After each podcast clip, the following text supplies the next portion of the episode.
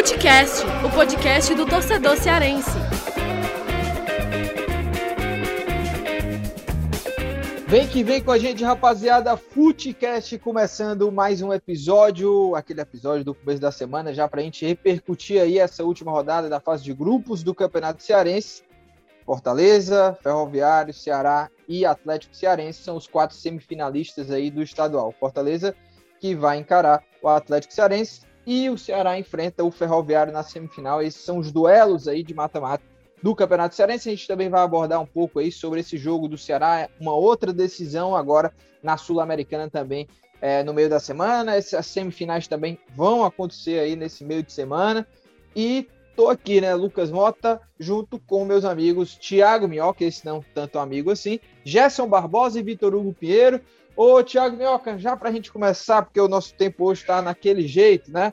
Você que é o meu amigo da onça, fala aí, já dá um resumo, traz aí esse, aquele resumão desse campeonato cearense, essa última fase, né? Essa última fase da rodada de grupos, que foi bem emocionante, hein? Para quem achava que estava tudo certo, mas foi emocionante, né? Ainda mais com aquela briga ali também de vaga de Série D, né? Crato e Casa, o Pacajus quase se classifica, enfim.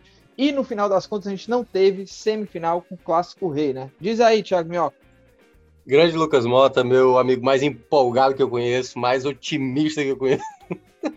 que é o, é o, inverso de mim. Não, não, eu acredito que eu sou um cara equilibrado, já você é um cara de equilibrado não, isso, é, para aí, bastante não. negativo. É, eu sou o cara copo meio vazio, isso é, isso é verdade. Mas, enfim. Cara, vamos lá, né? Vamos dar uma passada aqui, a gente não pode perder muito tempo hoje. A gente teve a conclusão da, da, dessa segunda fase do Campeonato Cearense. Fortaleza terminou na primeira colocação, 17 pontos, melhor saldo, 18. Ferroviário, segundo colocado, 17 pontos, saldo de 10. Ceará na terceira colocação, 13 pontos. E Atlético Cearense fechando o Z4 com 11 pontos. E aí a gente vai ter as semifinais Fortaleza e Atlético Cearense. Pode ser que durante aqui a gravação saiam os horários, até agora a gente ainda não sabe data e nem horário, né? E mais uma semifinal com Fortaleza e Atlético Cearense, a vantagem do empate para o Fortaleza para avançar para a final e na outra semifinal Ferroviário e Ceará, o Ferroviário tendo a vantagem de jogar pelo empate também nessa semifinal. Aí, só para destacar alguns pontos a mais, a gente tem o Atlético Cearense, que foi para essa semifinal, o Pacajus na quinta colocação e o Crato garantidos na Série D de 2022, né, a Série D nacional, e o Icasa fica ali numa lista de espera, porque se o Atlético Cearense, que disputa a Série D de 2021, subir né, para a Série C, aí o Icasa vai assumir essa vaga. Então, só Icasa e Calcaia aí que ficaram sem ganhar nenhum tipo de benefício, Lucas Mota? Seguinte, é, Ceará que jogou com um time reserva do principal, né? O Jorginho fez gols e tudo. Eu não assisti o jogo porque estava na tava da cobertura do jogo do Fortaleza. Já, já a gente vai falar sobre Fortaleza, mas quero ouvir já o GB que também estava na cobertura desse jogo. E aí, GB, como é que foi o desempenho do, do Ceará? É, venceu, goleou.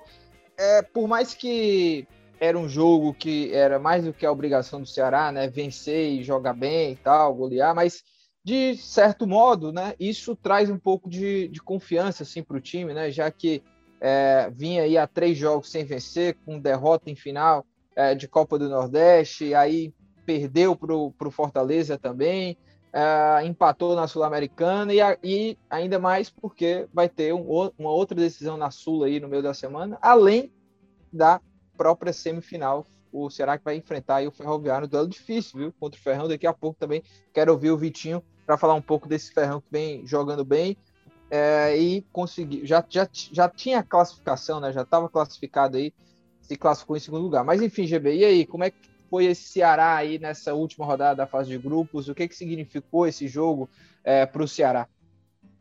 Olha, Lucas, olá para você, olá também para o Vitinho, para o Minhoca, para todo mundo que está com a gente aqui no Footcast. Lucas, é, foi um jogo assim que, embora o começo não tenha sugerido isso, né? Porque o Ceará fez 1 a 0 e menos de um minuto depois, é, o, assim, menos de um minuto depois que a bola começou a rolar, novamente, depois de ter batido o centro, né? O Atlético Cearense conseguiu chegar ao empate, parecia que seria um jogo de muitos gols e assim foi, né? E o Ceará né, acabou sendo o vencedor da partida com mais gols no jogo, porque dos sete gols envolvidos nessa partida, cinco foram do Ceará, né? Então, é, foi um jogo que, assim, embora o começo não tenha sugerido isso, foi uma partida até tranquila para o Ceará. Né? Porque no primeiro tempo mesmo o Ceará já construiu o resultado, no segundo tempo só fez mesmo administrar, né? Virou o primeiro tempo, se eu não me engano, 4 a 1 Dois gols de Sobral, também dois gols do Jorginho, inclusive é, o Jorginho jogou muito nessa partida do Ceará. Então, foi uma partida tranquila do Ceará. O Ceará conseguiu jogar com o time. Não era um time alternativo, era o time reserva do Ceará, né? É, os jogadores que estavam jogando o Campeonato Cearense pelo Ceará, a maioria estavam no banco de reservas, mas os titulares realmente contra o Atlético Cearense eram os reservas dos titulares do Ceará, da equipe principal. Então, João Ricardo no gol, o próprio Jorginho, que jogou muito bem, o Sobral, que tinha jogado no Clássico Rei no sábado também, foi um dos atletas titulares do Ceará.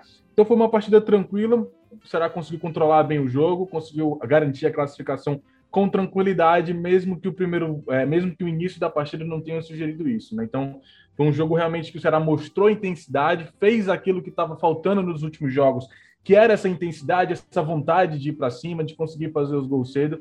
E aí agora o Ceará é, conseguiu desenrolar bem esse jogo contra o Atlético Cearense. E aí a vaga também para as semifinais do Campeonato Cearense, Lucas. É, e teve o jogo do Fortaleza, né? Estava nessa cobertura do jogo do Fortaleza, então vou até comentar aí sobre essa terceira vitória aí seguida, né? Do, com o trabalho do Juan Pablo Voivoda. E o Fortaleza voltou a apresentar aquele futebol de intensidade que o argentino vem falando desde o começo, né? Desde que ele chegou. E olha, mesmo em pouco tempo de trabalho, você já dá para ver uma evolução nítida ali do Fortaleza. Claro que a gente, em que pese o Fortaleza ter enfrentado essas duas goleadas de com seis gols né, em cima do Crato e o Icasa são times bem fragilizados, mas a gente também viu isso antes do argentino, né? O Fortaleza pegando equipes mais frágeis, mas não conseguindo se impor. E com a Argentina a gente vê um Fortaleza mais intenso, um Fortaleza buscando mais.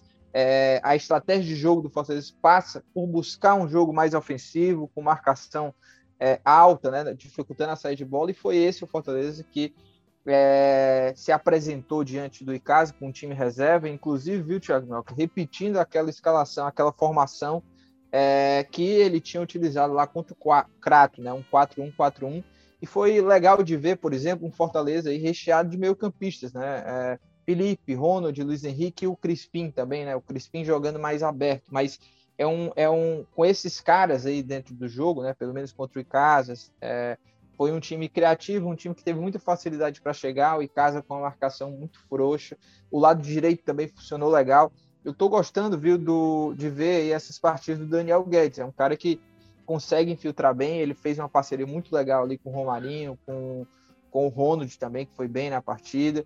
E o Fortaleza construiu uma vitória tranquila, um Icasa que não fez praticamente nada no primeiro tempo, a não ser se defender, e o Fortaleza com tranquilidade fez 3 a 0 e no segundo tempo que o, que o Icasa né, até saiu mais para o jogo, mas o Fortaleza conseguiu ali, quando chegou ao ataque no segundo tempo, diminuir um pouco o ritmo, mas foi efetivo, fez construir esse placar de forma muito tranquila e chega, claro, como favorito aí diante do Atlético Cearense. Então, é, eu acho que o mais importante desse momento do Fortaleza, né, é realmente o espírito de confiança e essa projeção mais positiva de cenário assim, para o Fortaleza. Ainda tem muito que evoluir, o que crescer, ainda tem muitas dificuldades que devem vir pela frente no Brasileirão, mas era um Fortaleza que estava meio sem perspectivas positivas, né? É, com o trabalho do Endes. Assim, eram vitórias que é, pareciam não levar a evolução nenhuma, e pelo menos por enquanto o Voivoda é, vai conseguindo aí apresentar uma, uma evolução em pouco tempo de trabalho nesse Fortaleza. Vitinho, é, Ferroviário que venceu lá o Pacajus de virada, né? É, você acha que esse Ferrão aí, que vem sendo um time bastante competitivo aí nas mãos do Diá, do Francisco Diá, é, você acha que o, o, Ferrão pode aprontar aí pro, diante do, do Ceará e voltar a disputar uma final de Campeonato Cearense? Né? A última vez que o Ferrão chegou à final foi lá em 2017. 95. Né? Quando... É. Não, não, campeão, né? Mas final uh, foi lá em 2017, que inclusive disputou contra o Ceará. Mas e aí, esse ferrão aí, versão 2021, hein? Então, Lucas, boa noite. Estamos agora gravando prestes a dar 8 da noite, né? Cara, o Ferroviário teve uma dificuldade grande aí nesses últimos jogos por questão de elenco, né? Muitos jogadores lesionados. E assim, como o jogo da semifinal já vai ser daqui a três dias, né? Deve ser quarta-feira, possivelmente. E o time não vai ter tanto tempo de recuperação para alguns atletas, né?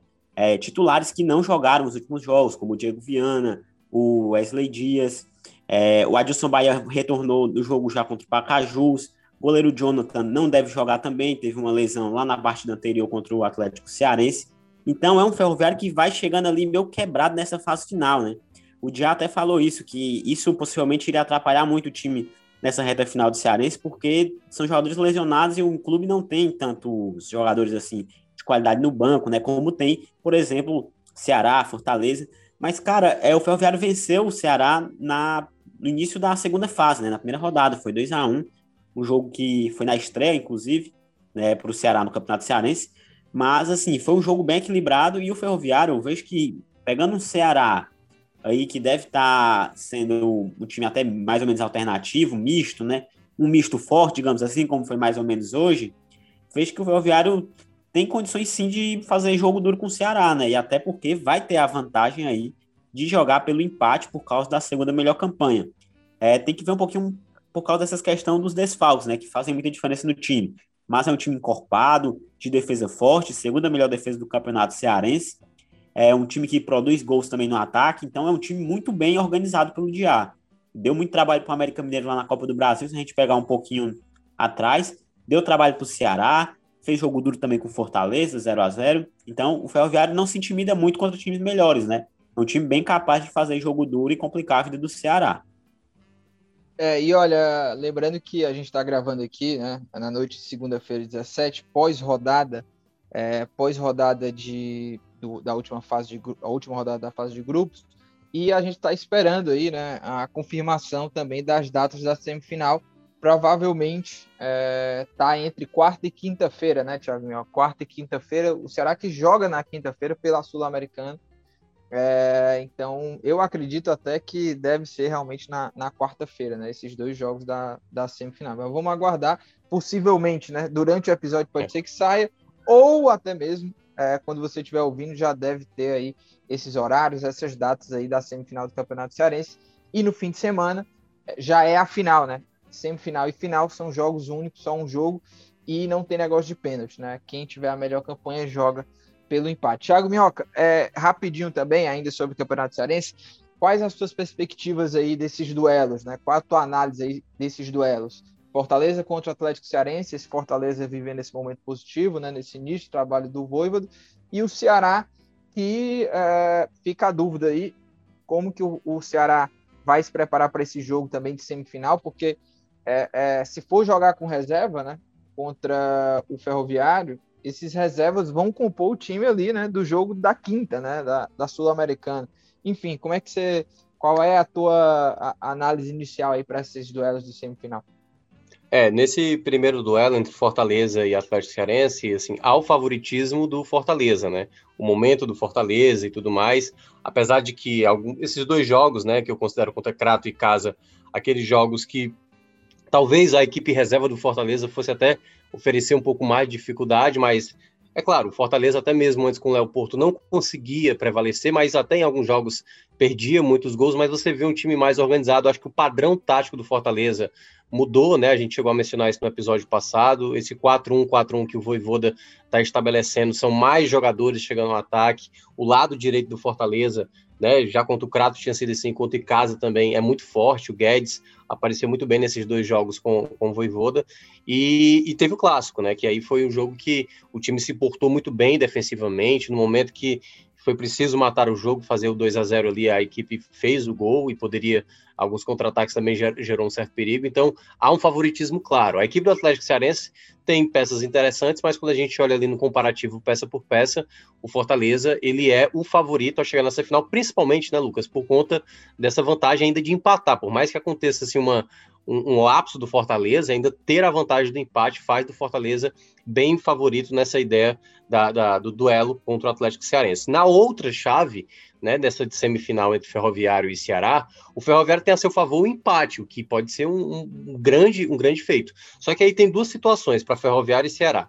Ferroviário teve muitas ausências nos últimos jogos, né? Tanto no sábado como nessa segunda-feira. E aí, muitos jogadores importantes ficaram de fora. Berguinho, enfim, Mauri e tal. Teve alguns jogadores que não puderam atuar nesse, nesses jogos. E a gente não sabe nas quais condições se terá toda a equipe ou se terá boa parte desses jogadores, porque realmente o Ferroviário teve dificuldades. Venceu de virado o Pacajus, mas também né, com a, as limitações que o elenco acaba imprimindo aí nessa reta final devido à maratona de jogos. E o outro aí entra a questão do Ceará. Ceará que tem mais qualidade, se a gente for comparar com o Ferroviário, mas tem aí essa grande certeza do calendário, Lucas, porque se joga na quarta é uma coisa, se jogar na quinta, que seria no mesmo dia do jogo da, da Sul-Americana, é um outro contexto, se, sei lá, vai que o jogo cai na sexta-feira também pode ser uma outra situação, então dependerá muito. O próprio Guto falou na coletiva, e é para encerrar essa parte, que é, assim, eu achei, achei que o Guto jogou um pouco para a galera, né? De falar que essa questão do calendário, só que todo mundo já sabia disso, né?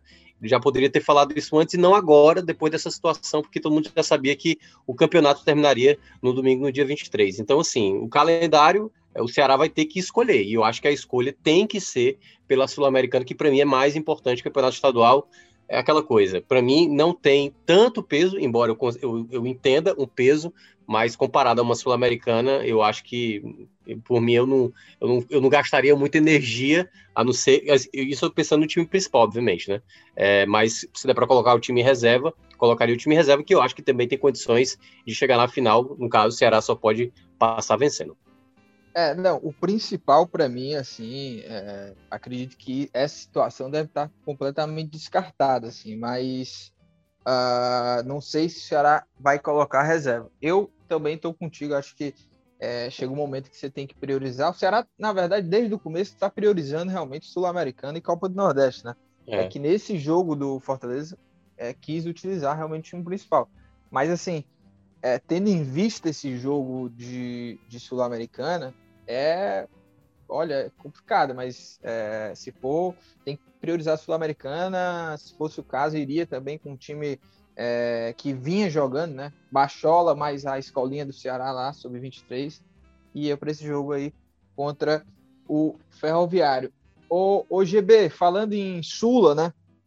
É, como que você está avaliando aí essa preparação do Ceará em meio a esses resultados aí é, que trouxeram um pouco mais de, vamos dizer, um, um ambiente mais é, de crítica, assim, que até então não, não vinha acontecendo, né? O Ceará sempre vinha ali com os resultados positivos, jogando bem, a torcida lá em cima, né? Alto astral e tal.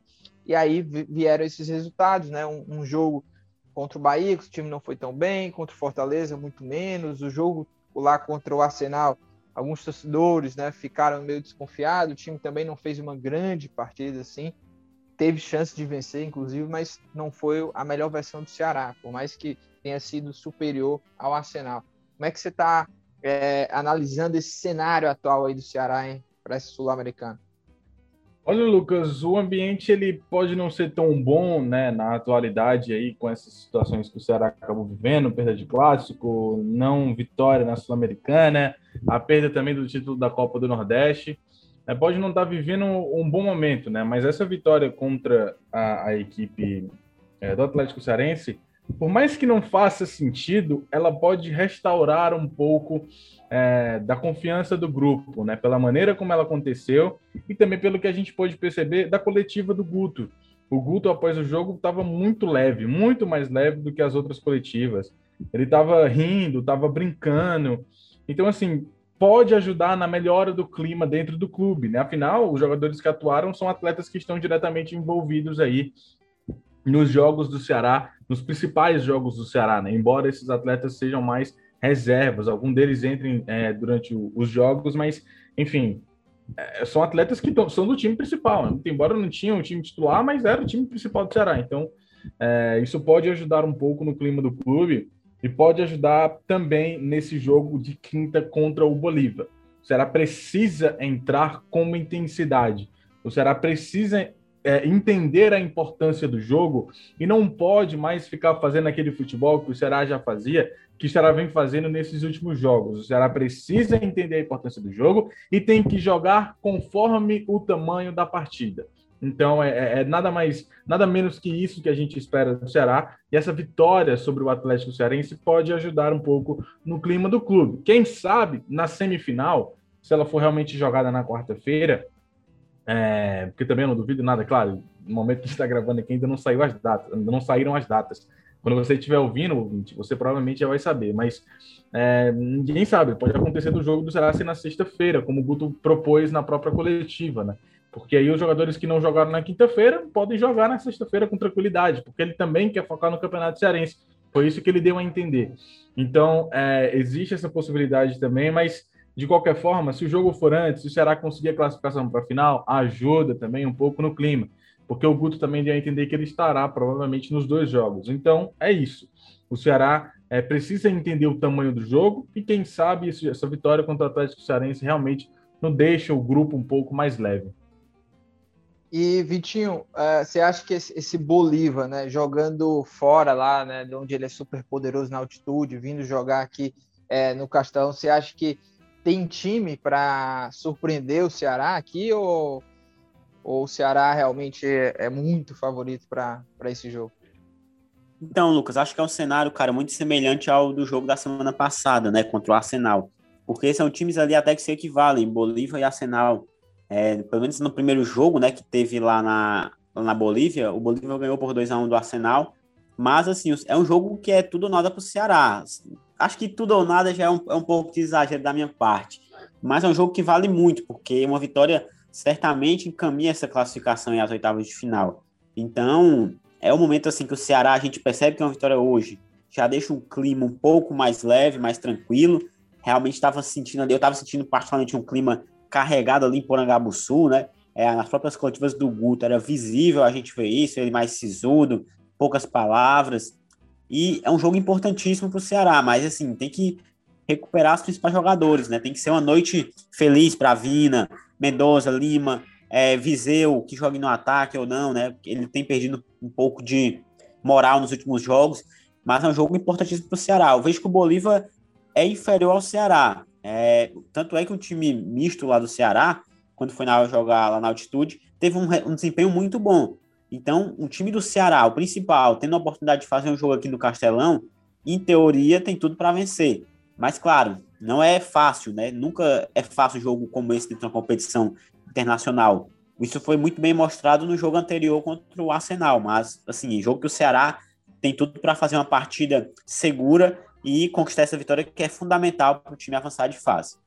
É, olha, eu, eu vejo assim esse, esse jogo, né, aí contra o Bolívar, é, o penúltimo, né, penúltimo aí dessa fase de grupo da Sul-Americana, como um cenário mesmo de tudo ou nada, porque Ceará tá invicto, tá, é, segue líder, né, desde da, da, primeira rodada, né, quando construiu a vitória ali em cima do Jorge Wilson, conseguiu manter a liderança desde então, mas é esse cenário de tudo ou nada pelo fato que é, é um jogo super importante, é uma decisão realmente ali, porque você vencer ali o seu adversário mais direto ali, que está em segundo lugar, o Arsenal ainda tem condições também, vem com cinco pontos, o Bolívar tem seis, a mesma pontuação do que o Ceará, mas o Ceará segue líder porque tem um salto superior.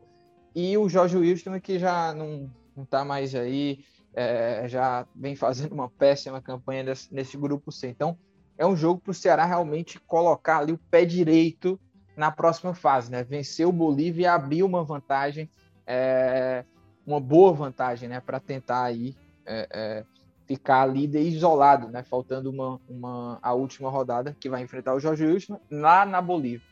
Tiago Minhoca, para a gente fechar aqui e ir para as dicas aleatórias, é o seguinte: é, primeiro, você acha que é, é, é, é cedo para dizer ou não, assim, ligar o sinal de alerta assim, para esses últimos desempenhos do Ceará, essa oscilação ou não?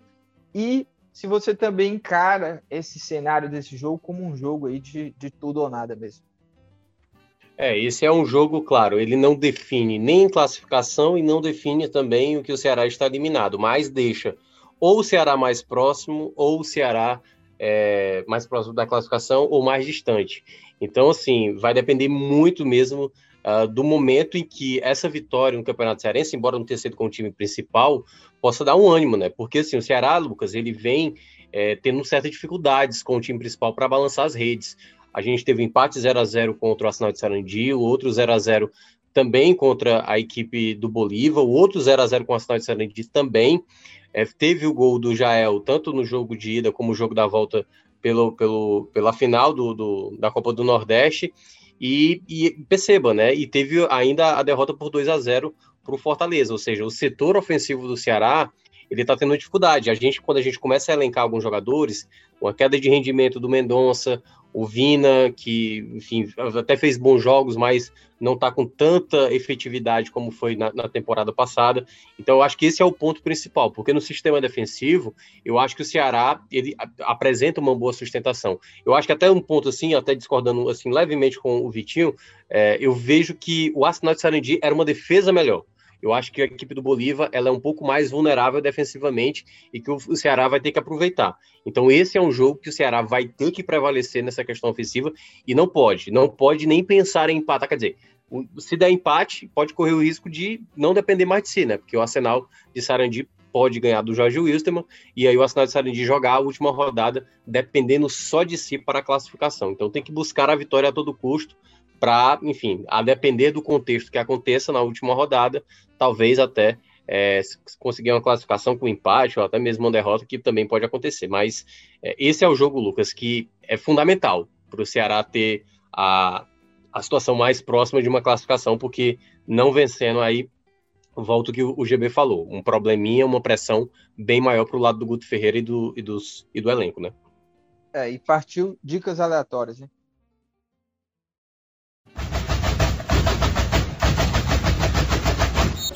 Para a gente fechar aqui o nosso episódio, dicas aleatórias, como sempre, aqui. Ô, Vitinho, o que, é que você traz aí hein, de dica?